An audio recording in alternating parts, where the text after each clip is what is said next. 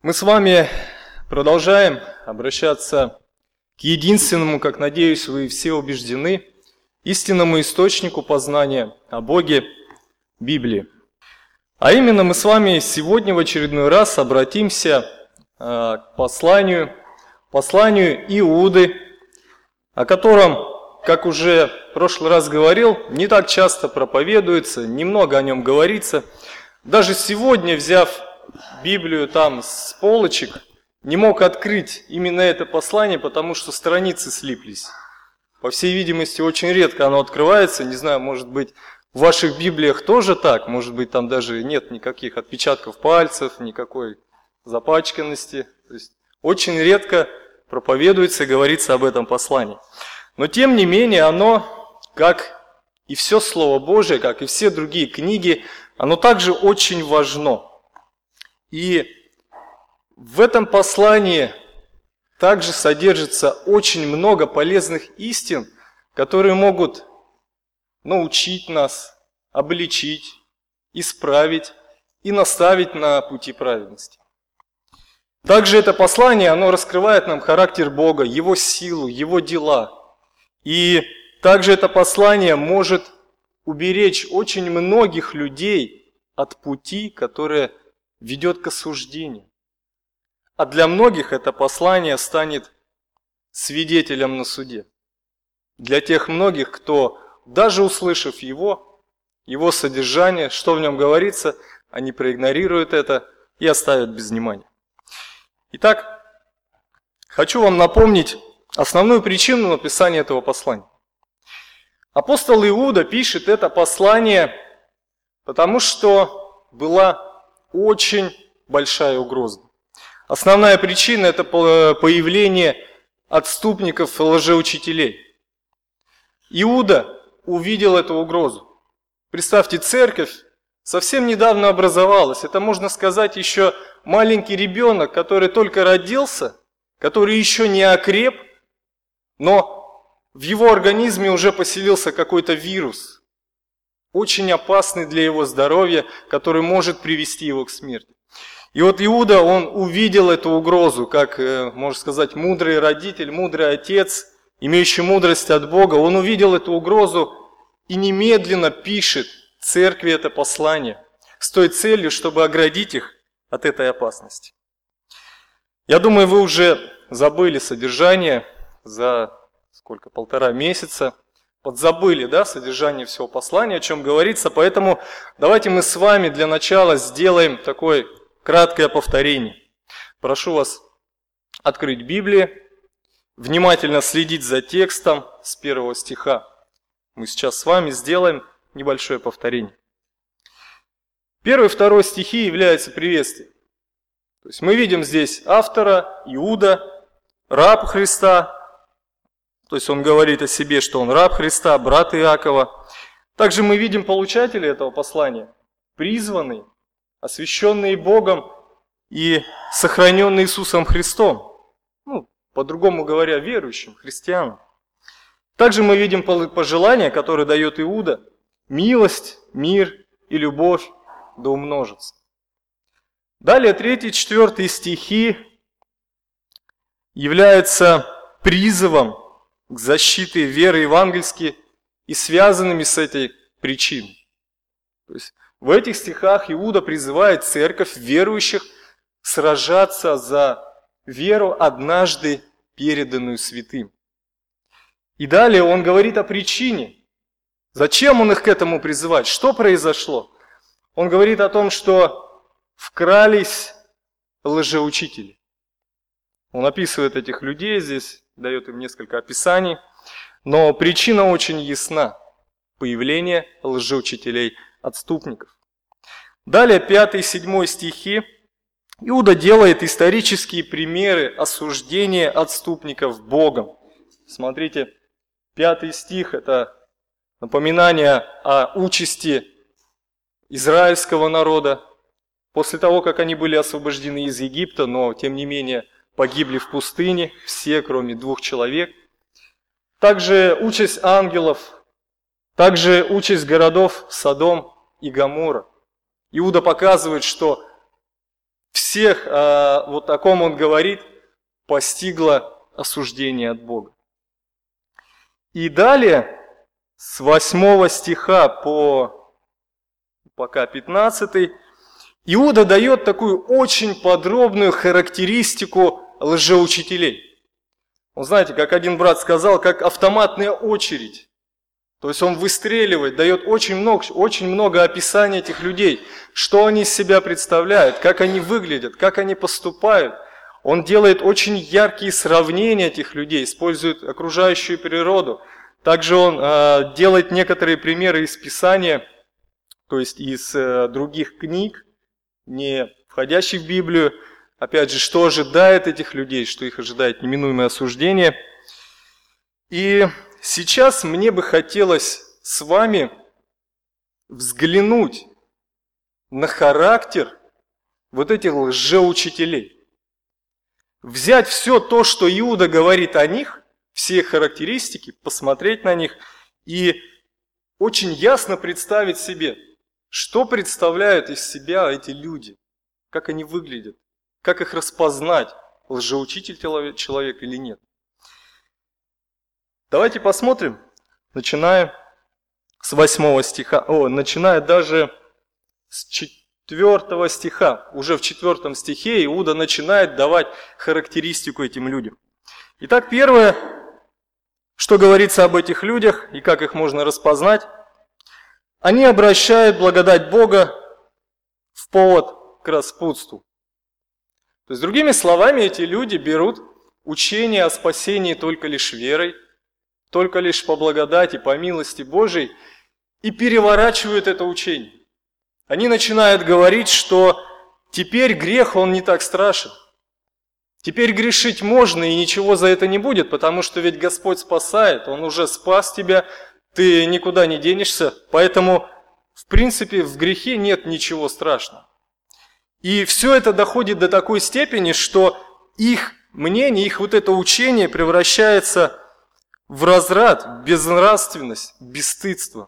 То есть они совершают постыдные дела, постыдные поступки и оправдывают все это благодатью, что нам за это ничего не будет. Также они отказываются, то есть отвергают, отказываются или отрицают единого владыку и Господа нашего Иисуса Христа. Возможно, два варианта. Либо же они отказываются от его господства, его владычества над своей жизнью, или же они совсем не признают Христа. Они не признают значимость его жертвы, его подвига, вообще этой личности. Им это без разницы. Иисус Христос для них, Он ничего не значит. Далее мы видим, что эти люди э, вкрадываются, то есть тайно проникают или еще одно значение проскальзывают. То есть у них есть э, определенные способности, тактика проникнуть незаметно в церковь, какую-то общину, чтобы там распространять свои учения. Также эти люди э, названы Иудой нечестивыми. То есть кто такой нечестивый человек?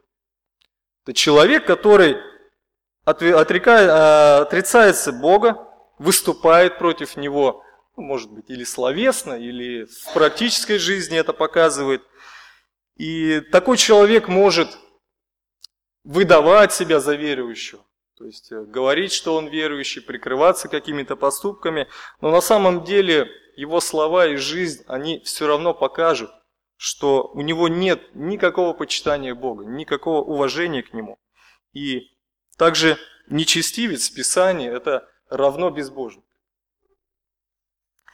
Дальше Иуда характеризует этих людей как мечтатели, буквально видящие сны. Все эти люди предаются каким-то своим фантазиям. Что-то, что-то может быть, реальности им что-то приснилось, и они выдают это за действительность.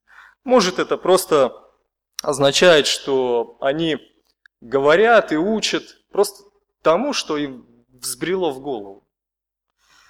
Также эти люди отличаются тем, что отвергают начальство. Отвергают начальство. Начальство земные – это светское правительство, это руководители каких-то отдельных регионов, царств, государств, также церковную власть и в конечном итоге божественную. То есть эти люди не, не признают над собой никакой власти. Они делают то, что хотят, и им безразлично мнение других, и никто их остановить не может. Также они злословят эти власти. То есть не просто их отвергают, не покоряются но они еще злословят. То есть э, используют какие-то выражения, какую-то брань против властей. Они злословят не только земные, но и духовные власти. То есть они даже э, говорят плохое об ангелах, не только о хороших, но и о падших. Иуда также характеризует этих людей как тех, для которых все духовное закрыто абсолютно. И он говорит, что они как бессловесные животные, живут своими инстинктами. Живет, кушает, размножается. То есть просто инстинкты. Все духовное для них закрыто. Они не понимают а, духовного мира и поэтому очень спокойно могут а, злословить даже ангельские существа. Также Иуда говорит, что они растлевают себя, то есть губят, уничтожают. Своей жизнью они причиняют себе же ущерб, себе же урон. Они идут путем Каиновым, то есть это неправедные дела, непослушание, неверие, отступничество, нежелание покаяться. Помните историю с Каином?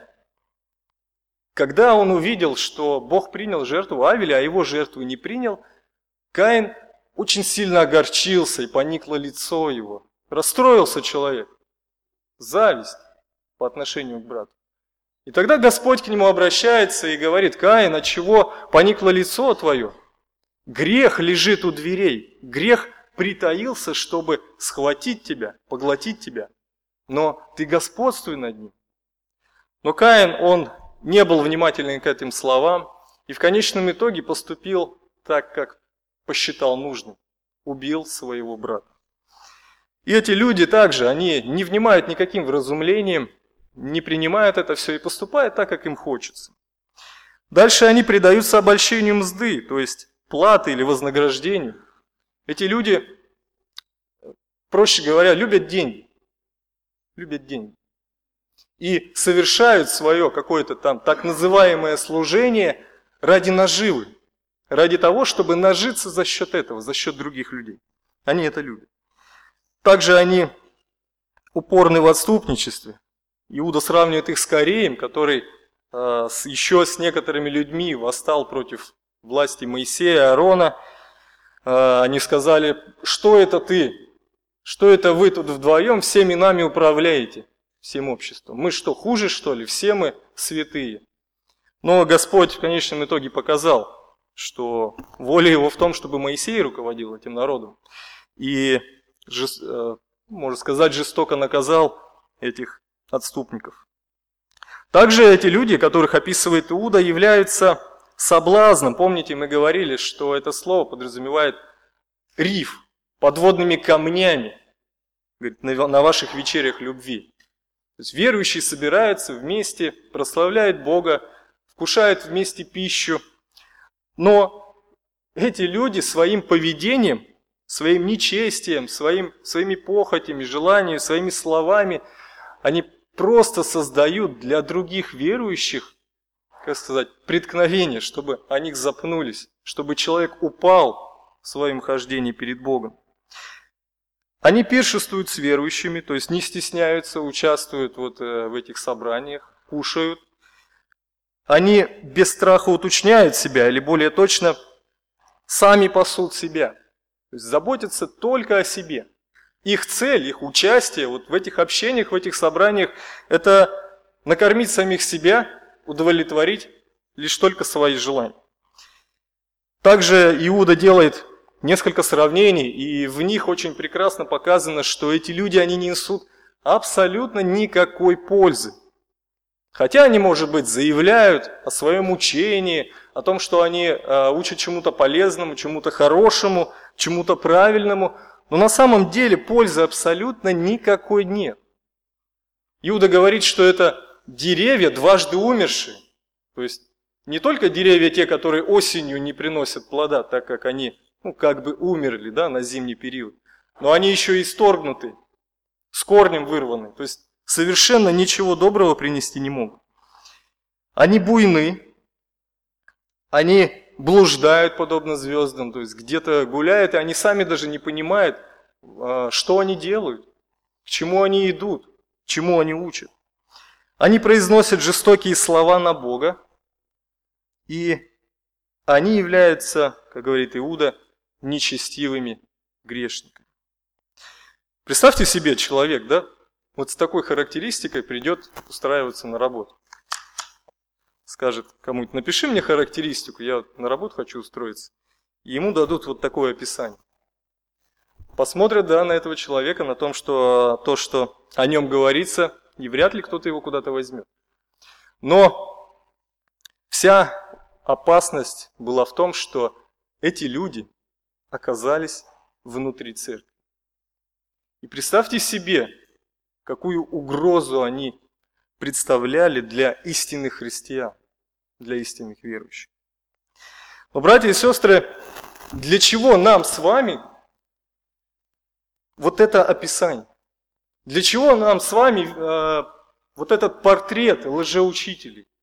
Для чего нам с вами знать, как они выглядят, что они из себя представляют? Это нам нужно для того, чтобы сейчас, живя в наше время, иметь ясность в этом вопросе. Лжеучения с самого начала, с возникновения христианства, они как появились, и они не прекратились. Их становилось только все больше, больше, больше, больше и больше со временем. И в наше время, наверное, если кто-то возьмется, он не сможет подсчитать, сколько этих лжеучений и сколько этих лжеучителей. И я хотел бы привести несколько примеров, несколько примеров из э, нашего времени, из современности, тех э, людей, лжеучителей, которые есть сейчас в этом мире.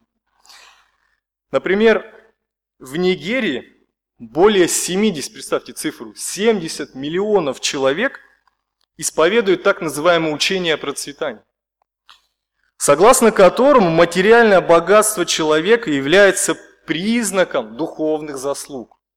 То есть чем я богаче, тем, значит, я больше заслужил перед Богом, тем больше меня Господь благословляет.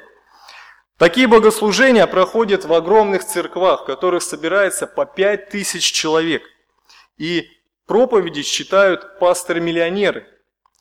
Рядовой участник церкви, то есть прихожанин, держит в руках обычно это iPad, то есть ну, знаете, да, что такое iPad? Это вот такой небольшой как бы компьютер, ну, представим вот так, планшет. И можно одним пальцем, то есть открыл Библию, одним пальцем листать, находить то, что тебе нужно. А, кстати, к слову говоря, этот iPad, он стоит э, не дешево, но там так нужно в этой церкви. И к тому же палец, которым они листают э, в этом iPad, на нем должен обязательно присутствовать перстень с каким-нибудь бриллиантом. То есть это как сказать, такой пропуск. По вот этим отличительным характеристикам можно понять, что человек является участником этой церкви.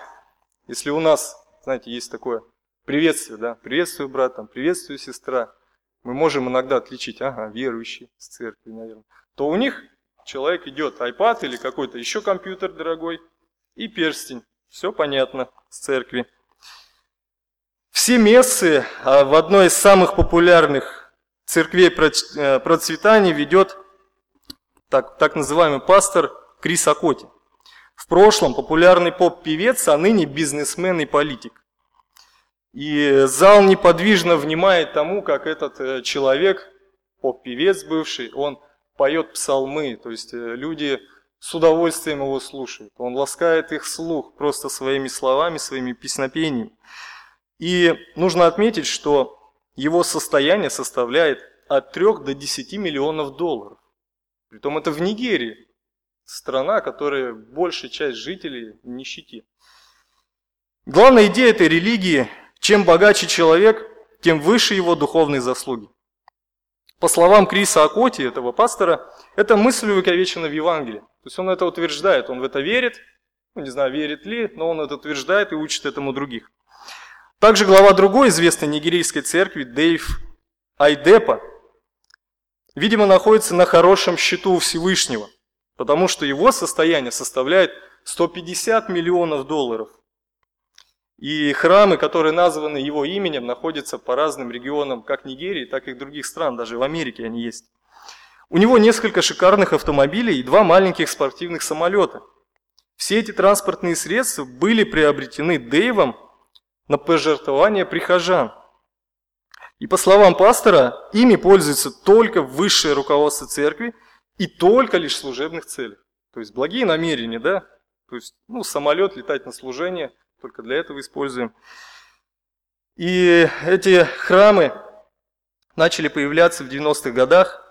В течение нескольких лет они стремительно выросли, количество прихожан увеличилось. Ну, согласитесь, разве вы бы не хотели, живя в стране, которая находится в нужде, многие-многие люди там в нищете, разве вы не хотели бы посещать церковь, где вам говорят о том, что придя сюда, уверовав в Иисуса Христа, ты получишь великие благословения. Господь благословит тебя и даст тебе материальный достаток. Далее еще один пример. Это Нидерланды. Есть там такой пастор протестантской церкви, зовут его Клаас Хендрикс. В 2007 году была опубликована его книга, в которой он приводит доводы, отвергающие существование Бога, но настаивает, что он верит в Бога как в некую идею. В своей книге Хендрикс говорит, что его убеждение в том, что Бог не существует, с течением времени только окрепло. Этот человек – пастор церкви. И даже после своих заявлений он остался быть пастором церкви. «Я верующий атеист», – говорит Хендрикс в своей книге. «Бог для меня не существо, но термин для обозначения того, что может произойти между людьми. К примеру, один говорит другому, «Я никогда не предам тебя», и затем выполняет свое обещание. Такое событие можно с уверенностью назвать Богом. Согласитесь, очень сложно понять вообще рассуждение этого человека, но он так учит, он в это верит, и под его влиянием оказываются еще и другие люди. Далее всем вам, я думаю, известны свидетели Иеговы. Люди, которые отвергают божественность Христа, которые отвергают его телесное воскресение, которые отвергают ад, которые отвергают триединство Бога, которые отверг... считают, что второе пришествие уже свершилось. И считают, что на небеса попадут только 144 тысячи искупленных. То есть это также, эти люди живут рядом с нами. Кому-то наверняка они заходили в квартире, кому-то встречались на улице и распространяли свои учения. Также возьмем Россию – в 90-х годах появился так называемый Виссарион. Настоящее имя Сергей Анатольевич Тороп. Он является основателем и главой нового движения, религиозного движения Церковь Последнего Завета. Он называет себя Словом Божьим и также Христом. В 91 году он под этим псевдонимом Виссарион проводит свою первую открытую проповедь и первоначально в 91 году он утверждал, что Христос наблюдает за ним с околоземной орбиты, вот за этим человеком. Но позднее он сам себя стал э, ну, отождествлять с Иисусом Христом.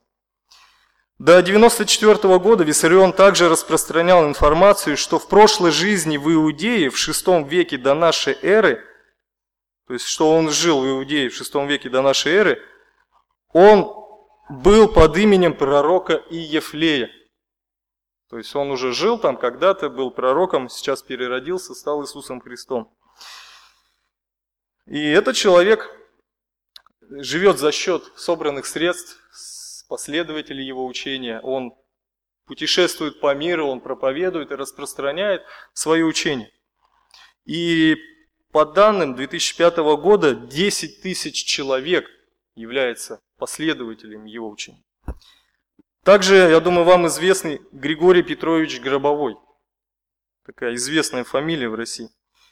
Российский лидер культа, создатель нового движения учения о всеобщем спасении и гармоничном развитии.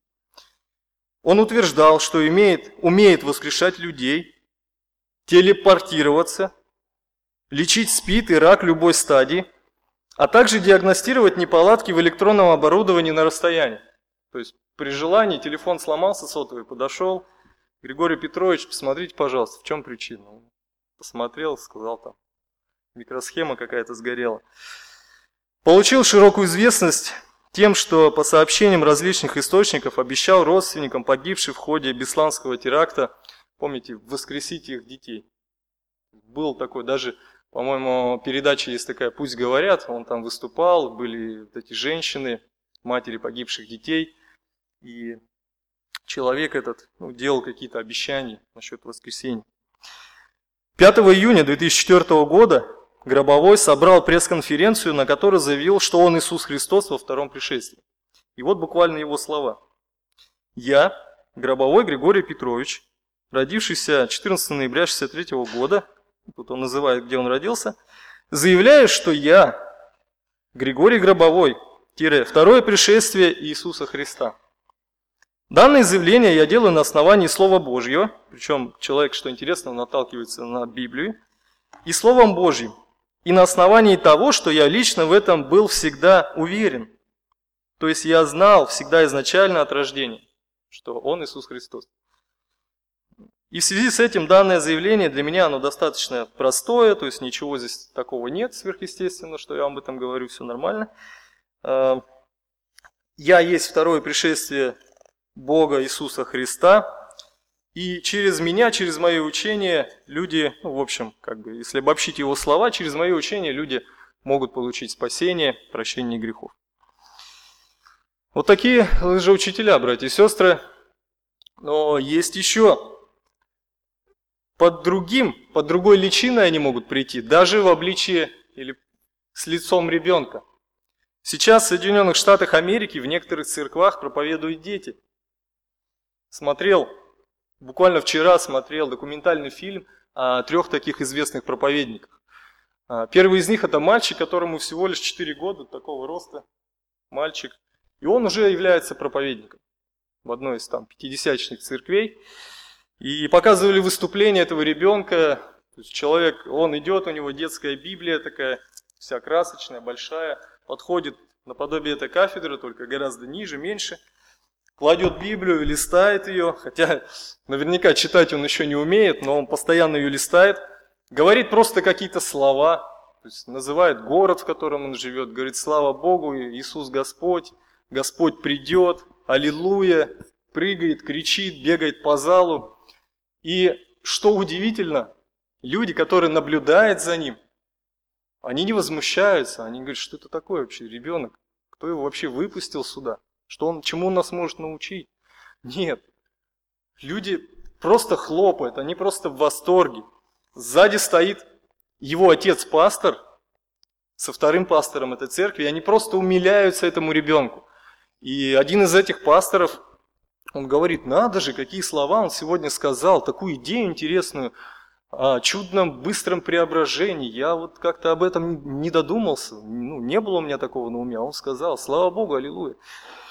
Э, другой ребенок 12 лет разъезжает по Соединенным Штатам и якобы проповедует Слово Божие, исцеляет людей прикосновением, словами. Ну, просто картина вообще всего происходящего на служении в этих церквях, она ужасна. Люди прыгают, они просто... Для них этот человек как идол. Просто от его прикосновения люди падают.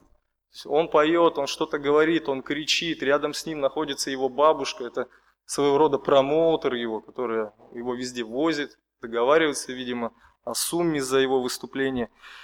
Но что самое интересное, когда вот этому парнишке, 12 или 14 лет ему уже на тот момент, ему задали вопрос, как ты думаешь, где окажутся неверующие люди? Попадут ли они в ад? И у этого человека, у этого ребенка в глазах просто была растерянность. И он сказал, ну я не знаю, думаю, что нет. Чему ты тогда учишь? Какое у него понимание Писания? Чему он проповедует? Что он проповедует? Чему он учит? Если он не может ответить на вопрос, который, в принципе, даже при однократном прочтении Нового Завета, одного Евангелия, он сразу становится ясен. Где окажется человек, который не примирился со Христом, не верующий в Бога? Этот человек не знает, он не уверен. Но тем не менее, он собирает огромные толпы, много людей желают видеть его в своих церквях, в своих домах, хотят, чтобы он возложил на них руки, произнес над ними молитву, и люди просто в восторге от всего происходящего. И сегодня, если вы откроете интернет, зайдете в интернет и наберете одно лишь слово «проповеди», то перед вами тысячи, тысячи результатов, тысячи проповедей, тысячи проповедников, тысячи так называемых учителей истины. И согласитесь, что очень сложно понять, кто же говорит истину. Что же из себя представляет этот человек? И как мне вообще во всем этом разобраться? То, что происходит в мире, в этом в интернет-пространстве, как мне вообще разобраться, где здесь истина, где здесь лжеучение, лжеучитель, а где те люди, которые действительно учат Слову Божьему. Поэтому, братья и сестры, думаю, понятно, что послание Иуды очень важно для нашего понимания. Нам очень важно с вами понимать, что из себя представляет лжеучитель, как они выглядят. Конечно же, может быть, нет сейчас такого человека, который вобрал в себя сразу все вот эти качества, которые описывает Иуда. Вот сразу же все, что он нечестивец, отвергает Христа, он делает это, это, это, бесплоден там и прочее. Но в человеке, который желает сеять ложь, обязательно некоторые из этих качеств проявятся.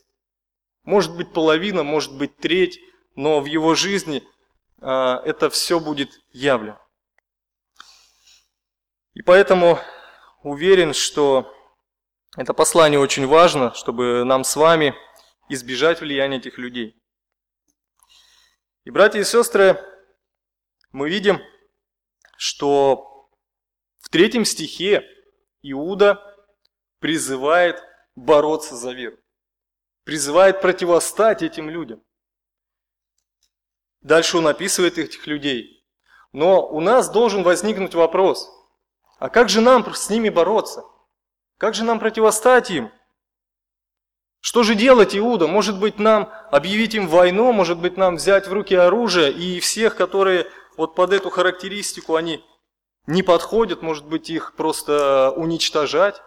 Как, знаете, сейчас делают так называемое исламское государство, группировка это, которая уничтожает абсолютно всех, кто не согласен с их э, идеологией, которые э, противоречат им или не живут по их законам. Просто взяли человека, вывели, расстреляли и все. То есть нет проблем никаких вообще. Но Господь к этому не призывает. Господь не призывает к этому свою церковь. У Бога есть э, другие другие способы борьбы. И в этом послании, почти в самом его конце, Иуда от призыва, от описания этих людей, он обращается теперь непосредственно к церкви, каждому отдельно взятому верующему. И Иуда дает несколько советов, как противостоять отступникам и сохранить евангельское учение. Три, три практических совета он дает в 16, с 16 по 21 стихи. То есть он обращается к церкви и наконец-то он дает понимание, а что же нам делать? Как же нам противостоять? И сегодня мы с вами мы рассмотрим только 16, 17, 18 и 19 стихи. И здесь мы увидим первый совет – Первый практический совет Иуды о том, как противостоять отступникам и сохранить евангельское учение. И он звучит так. Все очень просто. Вспомните, что о появлении отступниках было предсказано апостолами. Вспомните, что о появлении отступников было предсказано апостолами. В 16 и также в 18-19 стихи мы видим, что Иуда дает еще несколько характеристик. Он добавляет ко всему основному еще несколько описаний этих людей. Он говорит о том, что это ропотники. То есть, что такое ропот? Это ворчание такое, недовольное. Такой, знаете, э, ну, бывает, когда человек зарплату низкую получит, месяц вкалывает, работает, надеется, что сейчас ого-го, какую сумму получит, а зарплату дают мизерно. И такое недовольство, то есть к начальству-то не идет, как бы там ругаться неохота, но он про себя. Да что это такое? Да я же весь месяц вкалывал, да что же, что же они такую зарплату? Они вообще что ли не видят, как я работаю? Вот, и человек а, ворчит, он недоволен. Тихонечко так, бу-бу-бу-бу-бу-бу-бу-бу, там между кем-то там бу-бу-бу собрал группу небольшую. И очень такая яркая картина, где проявлялся ропот, это Израиль в пустыне. Когда весь народ, абсолютно весь народ роптал на Моисея Арон. И представьте, масса, несколько миллионов человек, и все, бу -бу -бу, да куда же они нас завели, да что же с нами будет, да лучше бы в Египте остались, да давай их всех камнями побьем, да вернемся назад, бу -бу -бу -бу. и вот такой гул стоит. То есть ропот, ворчание, недовольство. Также Иуда продолжает, он дает еще описание, что эти люди ничем недовольны, то есть они не удовлетворены вообще жизнью, тем, что им дается.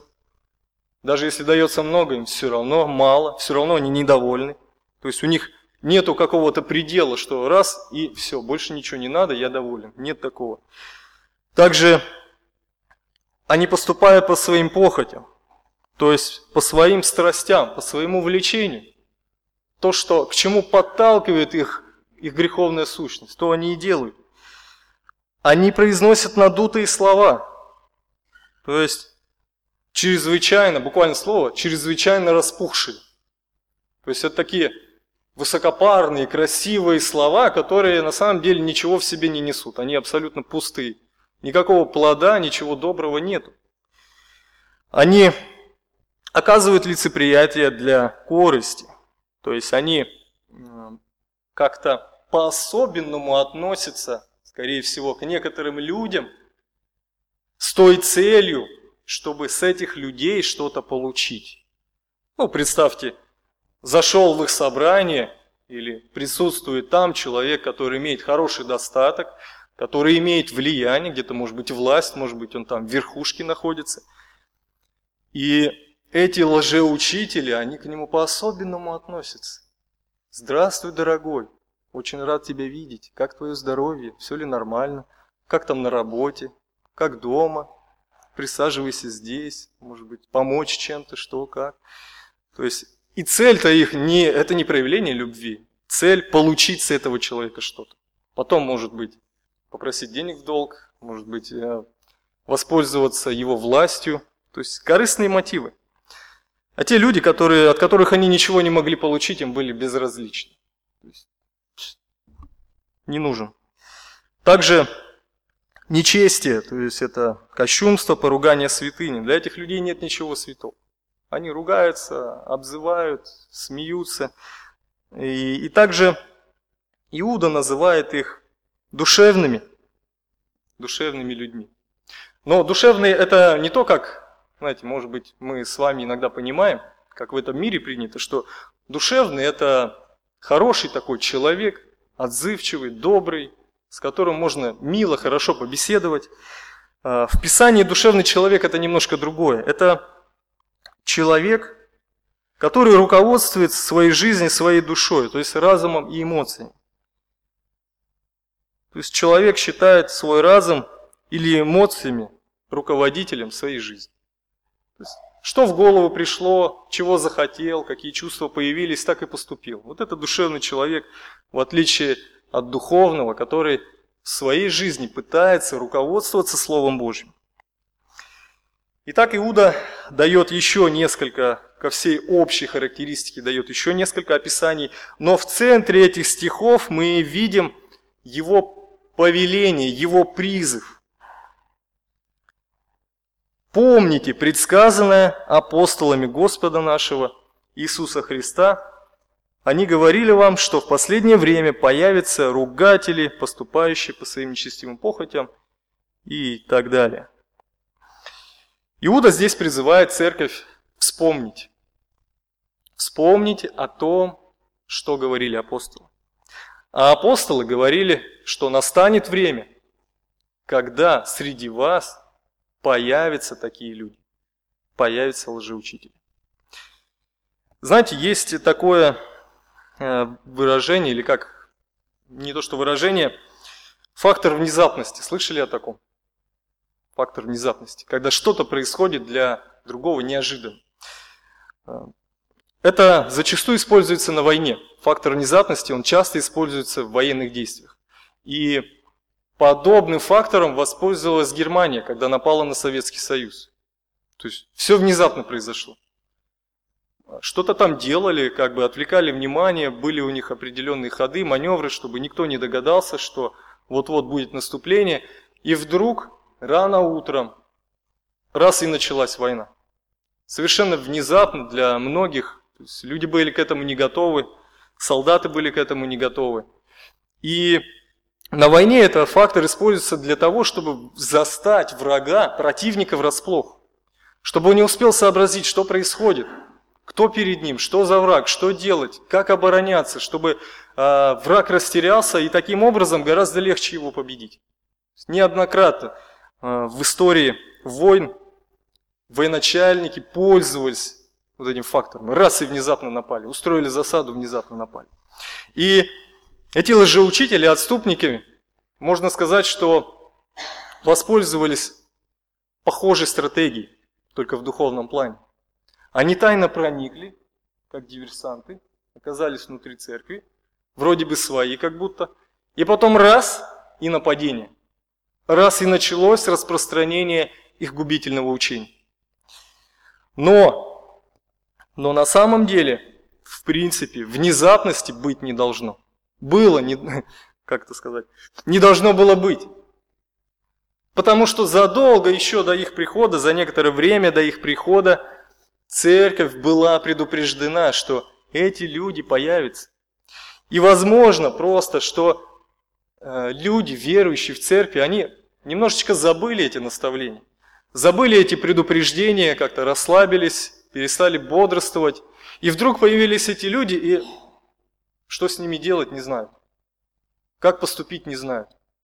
Как, как бороться с ними, как э, избавиться от их влияния. Церковь оказалась к этому не готова. Но Иуда здесь, он говорит и призывает их, вспомните, вспомните, что о появлении этих лжеучителей уже говорилось, апостолы же вам предсказывали – и поэтому не теряйтесь, не думайте, что же это такое, что же произошло.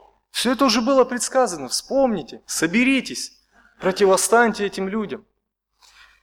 И вот несколько, как раз несколько предсказаний, о которых говорит Писание. Когда апостол Павел покидал Эфес, он обращался к христианской общине. И он говорит такие слова – Ибо я знаю, что по отшествии моем войдут к вам лютые волки, не щадящие стада. И из вас самих восстанут люди, которые будут говорить превратно, дабы увлечь учеников за собой. Когда апостол Павел покидал общину, он предупреждал ее о том, что появится, среди вас появятся эти люди, даже из вас самих. Более того, из вас самих восстанут некоторые. Также апостол Павел, он как и наподобие Иуды, он говорит о характерных чертах этих людей, как выявить их, как распознать, что это лжеучитель. Павел говорит, что они непримирительны, они клеветники, невоздержаны, жестоки, не любят добра, они предатели, наглы, напыщены, более сластолюбивы, нежели боголюбивы, имеющие только вид благочестия, силы же его отрекшиеся. Он пишет во втором послании к Тимофею. Далее послание апостола Петра. Петр говорит, «Были и лжепророки в народе, То есть он говорит, ссылается на Ветхий Завет, говорит, были, там их было много. Как и у вас будут лжеучители, которые ведут пагубные ереси и, отвергаясь искупившую их Господа, навлекут сами на себя скорую погибель. Это послание Петра было написано незадолго до послания Иуды. И, в принципе, в умах верующих, в памяти должны были еще быть эти слова, эти предупреждения. И также Петр говорит такие слова. «Прежде всего знайте, что в последние дни явятся наглые ругатели, поступающие по своим собственным похотям».